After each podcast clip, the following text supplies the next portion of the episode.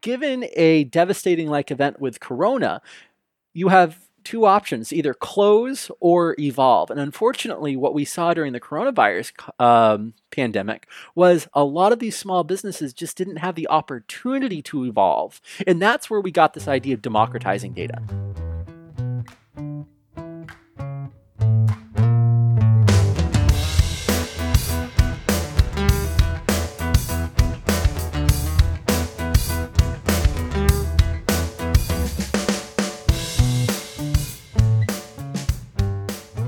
All right, everybody, welcome back to the Clearview podcast. Today I am with Russ Wilcox, CEO of Quantum Analytica. How are you doing today, Russ? I'm great. How are you? I'm doing great. Tell us a little bit about Quantum Analytica. Sure. So, Quantum Analytica, uh, we really focus on what we call democratizing data science, meaning that we live in a society and an era where pretty much everyone expects a certain level of personalization, whether you're talking about Amazon or Netflix. Um, and we've grown accustomed to that. We are creatures of habit, and we love when artificial intelligence and machine learning is able to make inferences about us to make our lives easier. Unfortunately, that level of machine learning is isolated to a very, very small sliver of our economy leaving out small businesses. Hmm. And what we really focus on at Quantum Analytica is two things. One, bringing democratization of data science to Main Street, where we really try to work with Main Street and local businesses to create machine learning models to drive innovation and drive success, success at the local level. The second is the democratization of data. One of our projects called Kush Analytica focuses on recreational and medical cannabis. And we've noticed in this field that there is no true ground truth of data. There's lots of bifurcating sources of data that are often contradictory. What we do is we have custom machine learning models that not only provide hyper personalization inside the cannabis field, which at times can be thought of as small businesses, right? If you think about a local dispensary, or especially since this is a new, uh, recon- a rather new economic domain, uh, even these larger dispensaries still function kind of like small businesses. So, what we do with that is we create a unified playing field with data where we become the ground truth, use machine learning to aggregate raw, unstructured data from a variety of cannabis sites and retailers. We use machine learning to unify that into a democratized data format, meaning that all of this unstructured data is now structured that we can provide to our users um, those data points directly or feed that into a larger pipeline. So, really, at Quantum Analytica, you can think of us as a machine learning agency that is hyper focused on the 21st century economy, ensuring that Main Street exists as time progresses forward and ensuring that there is relative ground truth for new domains such as cannabis or cryptocurrency, where there is a single unified data set. Hmm, that's fascinating. So, so yeah, there's there's this problem with this moat that you know larger larger companies that have access to the data and access to the data science teams are able to just swiftly outcompete the little guys because of their access to that talent and their access to bigger data. And so there, it sounded like you have sort of two prongs here where people, small, smaller companies can have access to those algorithms and access to data um, by democratizing and pooling these, uh, both the sort of the algorithm side as well as the actual data. Um, and what would what would incentivize a larger player to participate in this and make their data available to you and their potential smaller competitors? Yeah, so it's about the economy, the local economy. I'm not talking about the economy of money, but the social economy, the social good. If we lift up Main Street, we all succeed. And where this came about was the fact that these larger companies don't want to do that. Facebook, in particular, recently, I think uh, back in uh, the early spring, promoted that they are now providing customer segmentation models within Facebook Pixel and are really being small business friendly. But that's not true. That's for a way for them to get more users. What we try to do is we look at where do these small businesses succeed? Now, they don't need to have a 90% accurate model like these large retailers do for a number of reasons. First, they don't have the uh, the customer bandwidth, right, that Amazon da- does, the customer reach that Amazon does. Secondly, they don't need it because they have recurring customers that trust them. And where this where this came out of was my co-founder Josh McDonald and I. Um, we've we've been good friends for about ten years. We went to college together, and I was down in Virginia Beach um, visiting him, and he was working for a small business. And I said, Josh, let's get going. Let's go skydiving. I think we're going to that day. Oh, and nice. man, I can't. Um, I have all of this work I have to do. I'm like, well, what do you what do you have to do? He's like, well, I have these spreadsheets I'm doing this, that thing, and trying to track orders with. And he was just having a nightmare of a time because small businesses don't have these infrastructure uh, to, to automate tasks. So this started as a data automation, uh, excuse me, this started as an automating of processes for one specific small business, Austin Custom Brass in, in Kansas City, Missouri. And then it grew to say this hypothesis that we had this thing that everyone might have heard of go on in 2020 called coronavirus. And what we saw was that there was a massive number of small businesses that went out of business. And we automatically say that Corona caused that. Well, we did studies, we did research into user behavior, user queries on Google, relative uh, need for personalization, we actually found the opposite. That, especially in local communities, especially seasonal communities such as seaside towns that maybe have a summer season, as in kind of Atlantic City, New Jersey, or Cape Cod, Massachusetts, you are getting queries for these businesses starting in March, and they were skyrocketing as compared to previous years when that would happen in May or June. So we found that there was a need for e commerce personalization and e commerce solutions, but the small businesses were not able to keep up with these large competitors, specifically um, large uh, grocery stores or, say, large um, restaurants, because they don't have the infrastructure available First off. Second off, they don't have the literacy. Oftentimes, these small businesses think that, oh, I can do everything by myself. And that's a very, very good thing to be self motivated as a small business owner. However, when you start talking about data, it is going to be a requirement to succeed in the 21st century that you have a data strategy. And these guys think that, oh, I don't need Amazon. My customers will come. Oh, I don't need predictions or I don't need insights. I, I can do all that. However, what's showing, what's, what's being done is that the users are starting to expect that. And if you don't if you don't have the ability to meet that expectation, given a devastating like event with corona, you have two options either close or evolve. And unfortunately, what we saw during the coronavirus um, pandemic was a lot of these small businesses just didn't have the opportunity to evolve. And that's where we got this idea of democratizing data, meaning that these big companies don't necessarily want that data to go out to their users. They would gladly collect it to increase their own profits. But what we try to do is we try to promote data literacy, we try to pr- promote machine learning at the small business level to drive local impact. Hmm.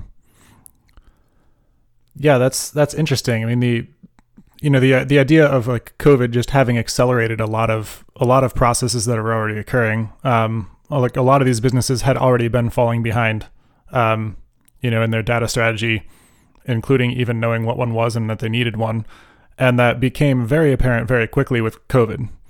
Um, so there's yeah, it's it's interesting to try to sort of tease apart how much of this was COVID and how much of this was already going to be happening, um, and what can we do about that.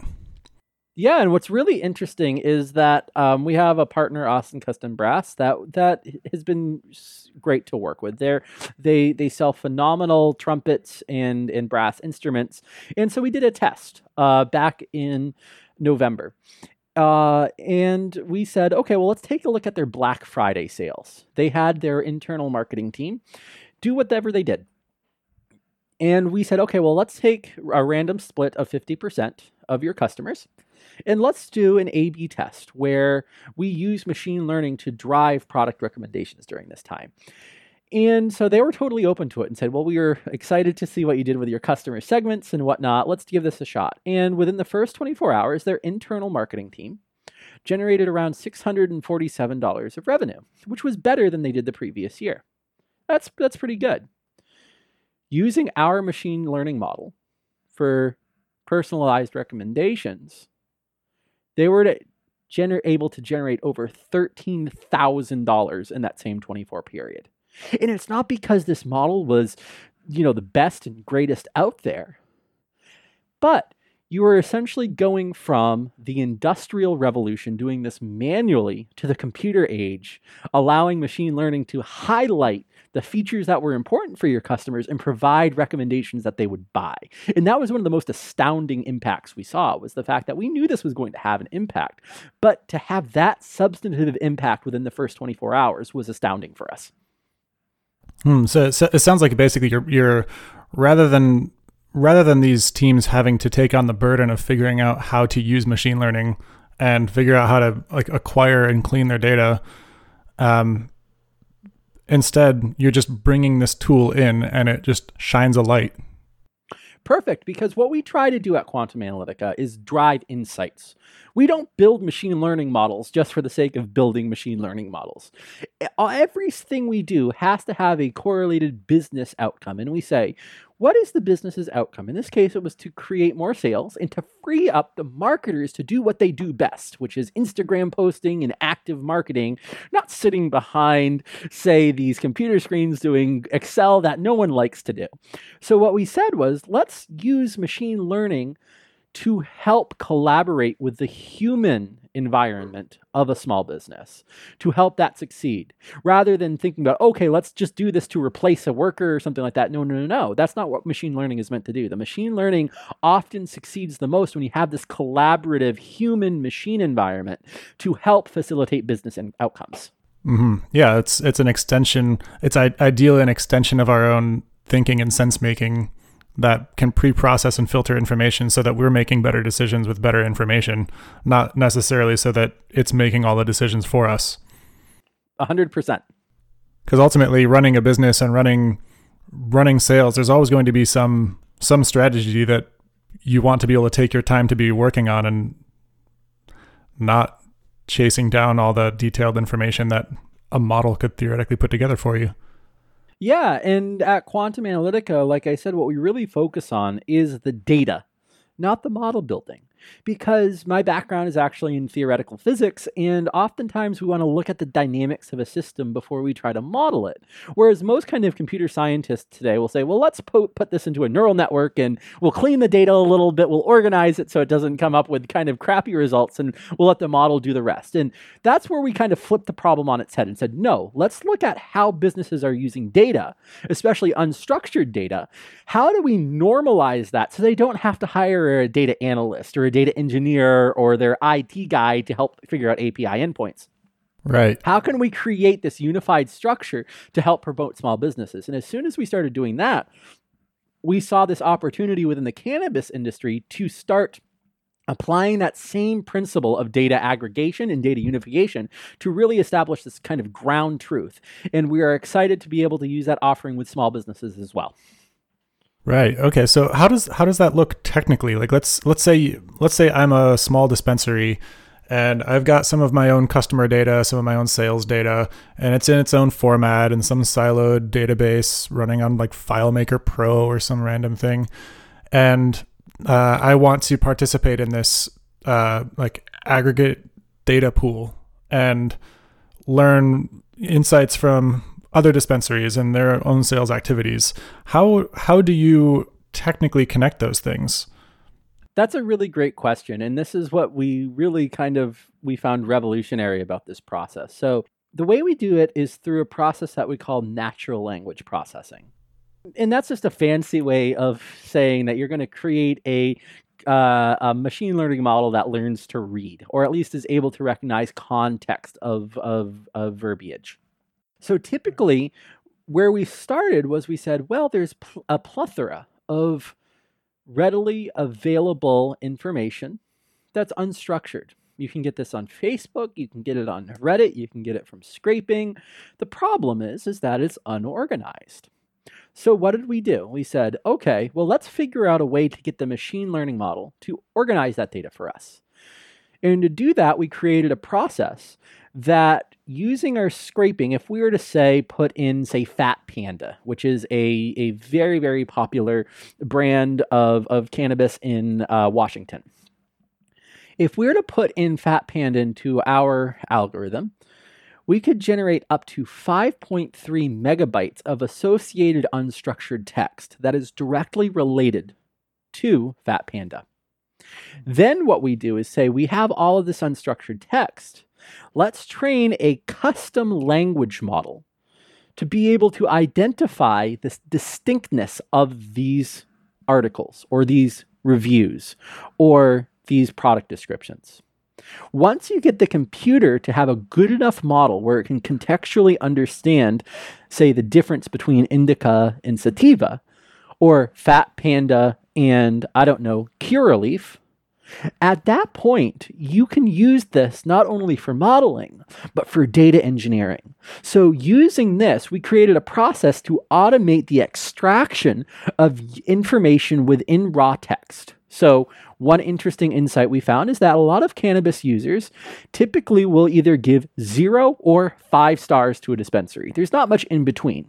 So, if you look at just the zero to five stars, you're going to see really good or really good or really bad.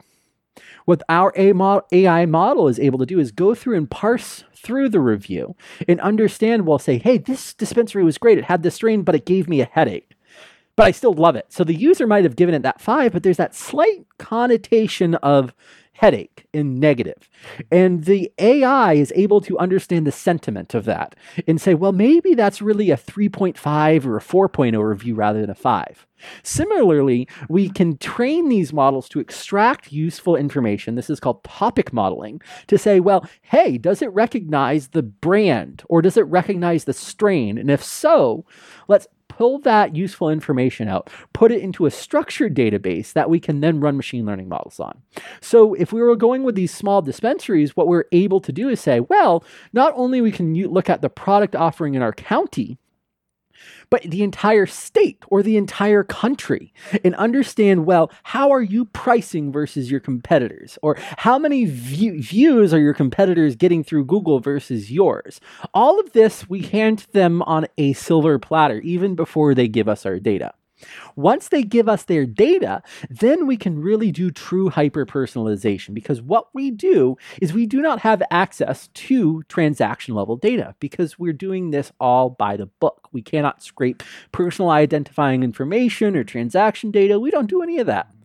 But what we do is we rely on the content of the structure, unstructured data around us to fuel our models. So that at that point, when a customer or a dispensary comes to us and says, "Well, I want a really recommendation system that will make sure that I'm giving, you know, an individual who comes in here for depression the right strain." Well, they don't have the data to do that. They just have what what types of transactions are occurring. So it's a mutual benefit to us and the dispensary to merge these two data sets together to really drive that hyper personalization. Yeah, okay, that makes sense. So you're you're basically using NLP to extract extract this data and then cluster it into different like semantic concepts and then associate them with one another. Um, and uh, I'm sure there's a lot of error in that. I'm like, I'm imagining a review where somebody used the word sativa and headache, and there's a lot of, uh, you know, there's a big difference between saying the checkout process was a headache while buying my sativa, and the sativa gave me a headache. Mm-hmm. Um, but it's okay to have some error there if the associations that you're making on a large scale are better than chance. Then you're getting some value out of it, and then incrementally from there, you are providing insights that people wouldn't otherwise have if they simply were not looking at this data at all. Exactly. And what we do here is one step further. And I love your example because what you're highlighting there is something called contextual ambiguity.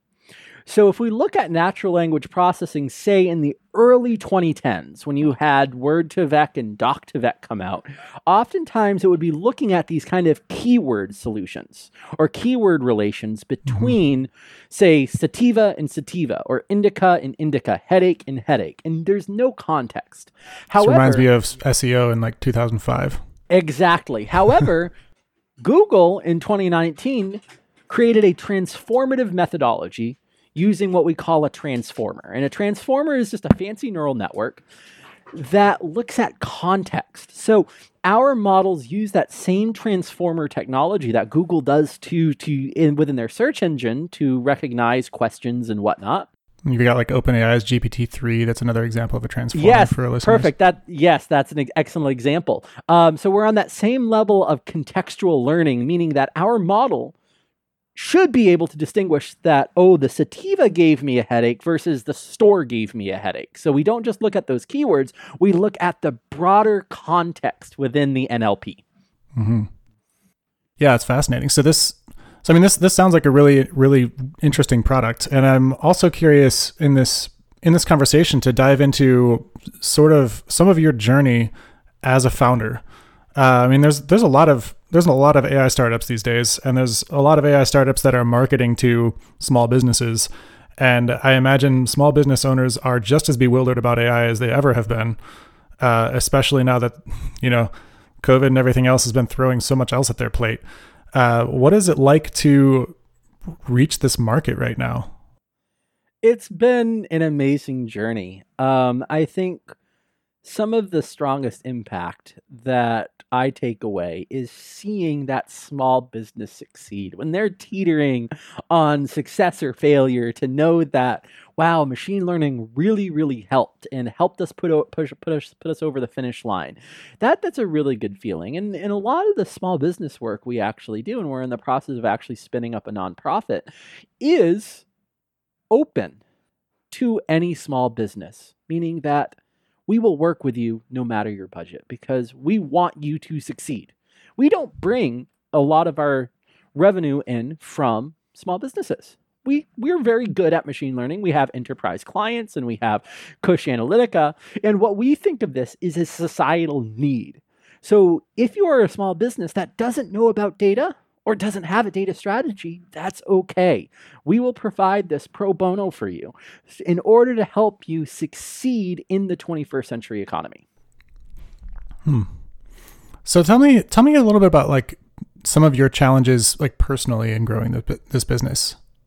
Yeah, so it's been interesting. So um, my background is actually not in um, artificial intelligence or computer science. My background is actually in computational physics. Hmm. And um, I was doing great there, um, full ride PhD program, and then um, my dad got ill.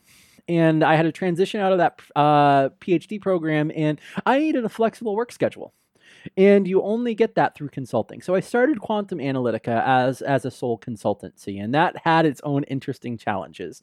And I actually got my first consulting gig uh, through Reddit, and it was with an app company called Pzizz, and it was really doing some really cool things with uh, GANs and music generation. And so that was my first my first gig working with Pzizz and their CEO Rockwell Shah.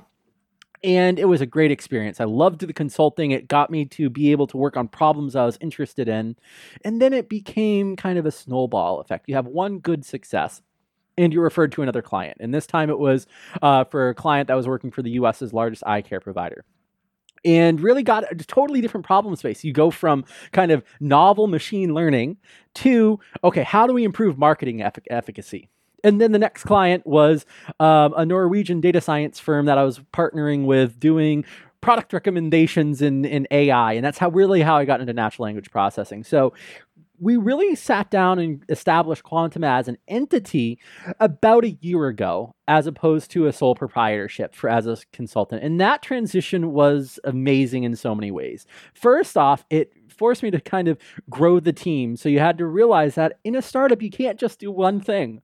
As much as you want to as much as you want to you just can't. So what you need to do is you need to find co-founders that you can trust that you can lean on that will you know will always be there having your back and having the same goal. And i happen to be very blessed to have two very strong co-founders uh, josh mcdonald who i was close with um, in in undergraduate and then a uh, my chief operations officer bertie wright uh, who uh, does a lot of the work uh, managing the operation organizing and also we had uh, both were physics majors at Boston University. So it helps to have a very strong co-founding team because we're all going to have good days and bad days and positives and negatives, and you really lift each other up. So that's one thing I would say for most startups is make sure that you have a good executive team that that blends well.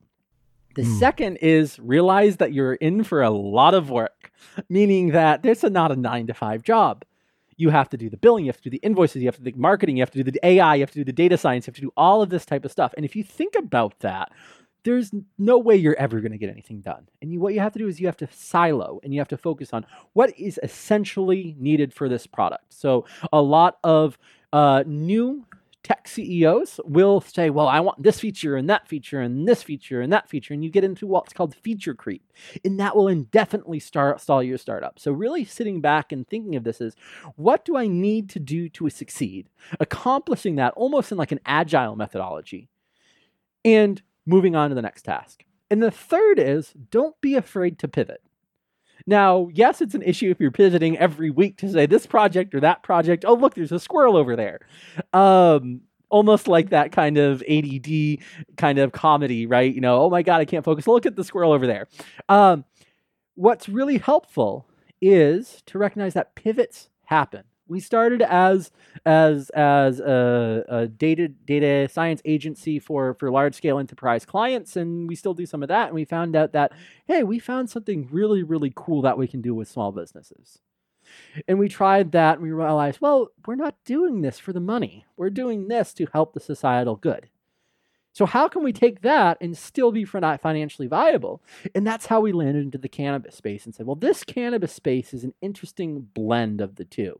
And that's kind of where we where we kind of got a huge motivation to start creating products and developing product lines and all of this t- type of stuff other than moving from the sole consultancy. So the biggest take homes I could say for um, any startup founders have a good exec team have folks that you can trust. Second is yes, it's a lot of work, but don't try to take it on all at once. Take a single bite at a time. Focus on one project, getting that done, getting that out to production. And mm-hmm. then third is pivoting's okay. Pivoting's going to happen. And it could happen two times, it could happen five times within, you know, 3 years. As yeah. long as you have that final goal in your mind to say that you want to succeed, you want to to accomplish something you will find your niche and just don't give up. Yeah, it's all great advice. It sounds like, I mean, all of all of that sounds like it came from a number of mistakes or near mistakes, as most of most of the startup process is a process of constantly making mistakes of various types or narrowly avoiding really big ones and being like, whew. And so I'm I'm curious as we close, of all the lessons that you've learned the hard way, what is the biggest one that touched you the most personally? Yeah, that's a that's a really good question and I think I can answer this from two perspectives. The first is going to be more of a technical for those CTOs out there is validate validate validate. And I remember it was my first time dealing with PySpark and working with the client and doing database calls. And remember, I wasn't trained as a computer scientist. And I had a very, very good mentor. And we had a couple projects that were, were fairly rough. And this was early in my career. And by fairly rough, I mean rather rocky. Um, and it came down to a great lesson to say always validate your data. Have a different way of checking it two or three times to making sure before you put something in front of, in front of a customer, you're sure it's going to work. Now, you can apply that to, to software development or what, whatnot. But I think oftentimes within data science, that, that process often gets forgotten, meaning. Mm that you're so focused on the algorithm, you're so focused on the product that you don't care about the data and what insights you can be made from it. So always look at the data and validate it. Oh yeah, that, that also makes sense in in software in general. Like if you're if you're rebuilding an app in some new technology, um, or just building something new that you're going to be migrating from migrating data from the client's previous, uh, you know, previous database, it can be easy to design exactly what you want to build and then realize that the data that you're actually migrating over doesn't support, like, doesn't have some of the, uh, doesn't have what you need to actually do this. and you have to account for that. 100%. The data validation is key. And then, secondly, is failing is okay. This is for more of the CEO side. One of the biggest things we struggled with was how do you connect to small businesses? Meaning that they are probably on average about 10 years behind technologically. They're still using WordPress. And and as good as these platforms like Wix and Squarespace and Weebly are, they are almost crutches. They get you into the digital domain, but they don't allow you any control over your data. So one of the things we started pitching to companies was data science. You know, bring data science. They're like, "Well, what's a data science?" And I'm like, "Well, let's scratch our head and and and start over again." And how do we market this? And the second thing we did was, well, small businesses know websites let's build websites and we'll make them data driven and that was uh, that went as well as the hindenburg i would say hmm. because these types of do it do a website as a service like squarespace and wix and weebly and to some extent wordpress if not done properly gives them the feeling that they control things when they don't need to. So one of the things that they a lot of these small businesses want was the ability to update textual content on relatively static pages and we asked them, you know, we're going through the feature and we get done for the website and they say, "Well, I want to be able to add this text box and and we're like, "Well, you didn't we didn't provide you with a CRM." and they're like, "Well, I, I Wix does that. Wix wants that." And well, yeah, let's let's get down to this. Over the past ten years, you've used your your website. How many times have you updated the About Me section? Well, zero. But regardless, is that that, that sense of security, that sense of of uh, ability to control what's on the website, is lost when at times you go through a uh, a custom site. And while the custom sites have a lot of benefits, we offered things like analytics packages and, and Google Analytics done right and all this stuff like that.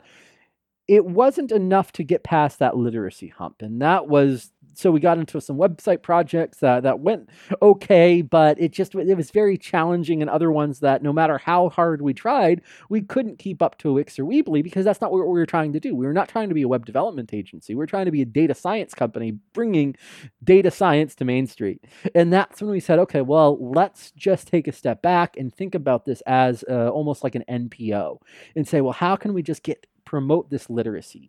So, and then we found a niche that we succeeded in and were able to navigate through and do some tests and then stumbled upon cannabis. So, moral of the story is that, yeah, you're going to succeed sometimes when you're a startup, but you're going to fail a lot of times. Mm-hmm. And that's okay. Because as long as you're learning from your failures, you're able to make those necessary pivots to accomplish your end goal. So yes, failures happen, but don't don't mourn over that. Look to the future and say, what lessons can I learn from this situation and use that on my next project. And that's what I really like about the startup environment is because it really fosters this idea of growth mindset, meaning that the only one stopping you is you. And once you get through that kind of mental hurdle, the world's your oyster. Right.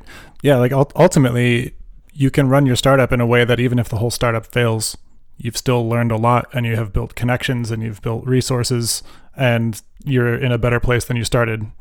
Um, and I've seen that happen a number of times. Um, but yeah, so I mean, this has been a really great conversation, and I really appreciate you joining. Thank you, Russ. My pleasure. Thank you so much for having me.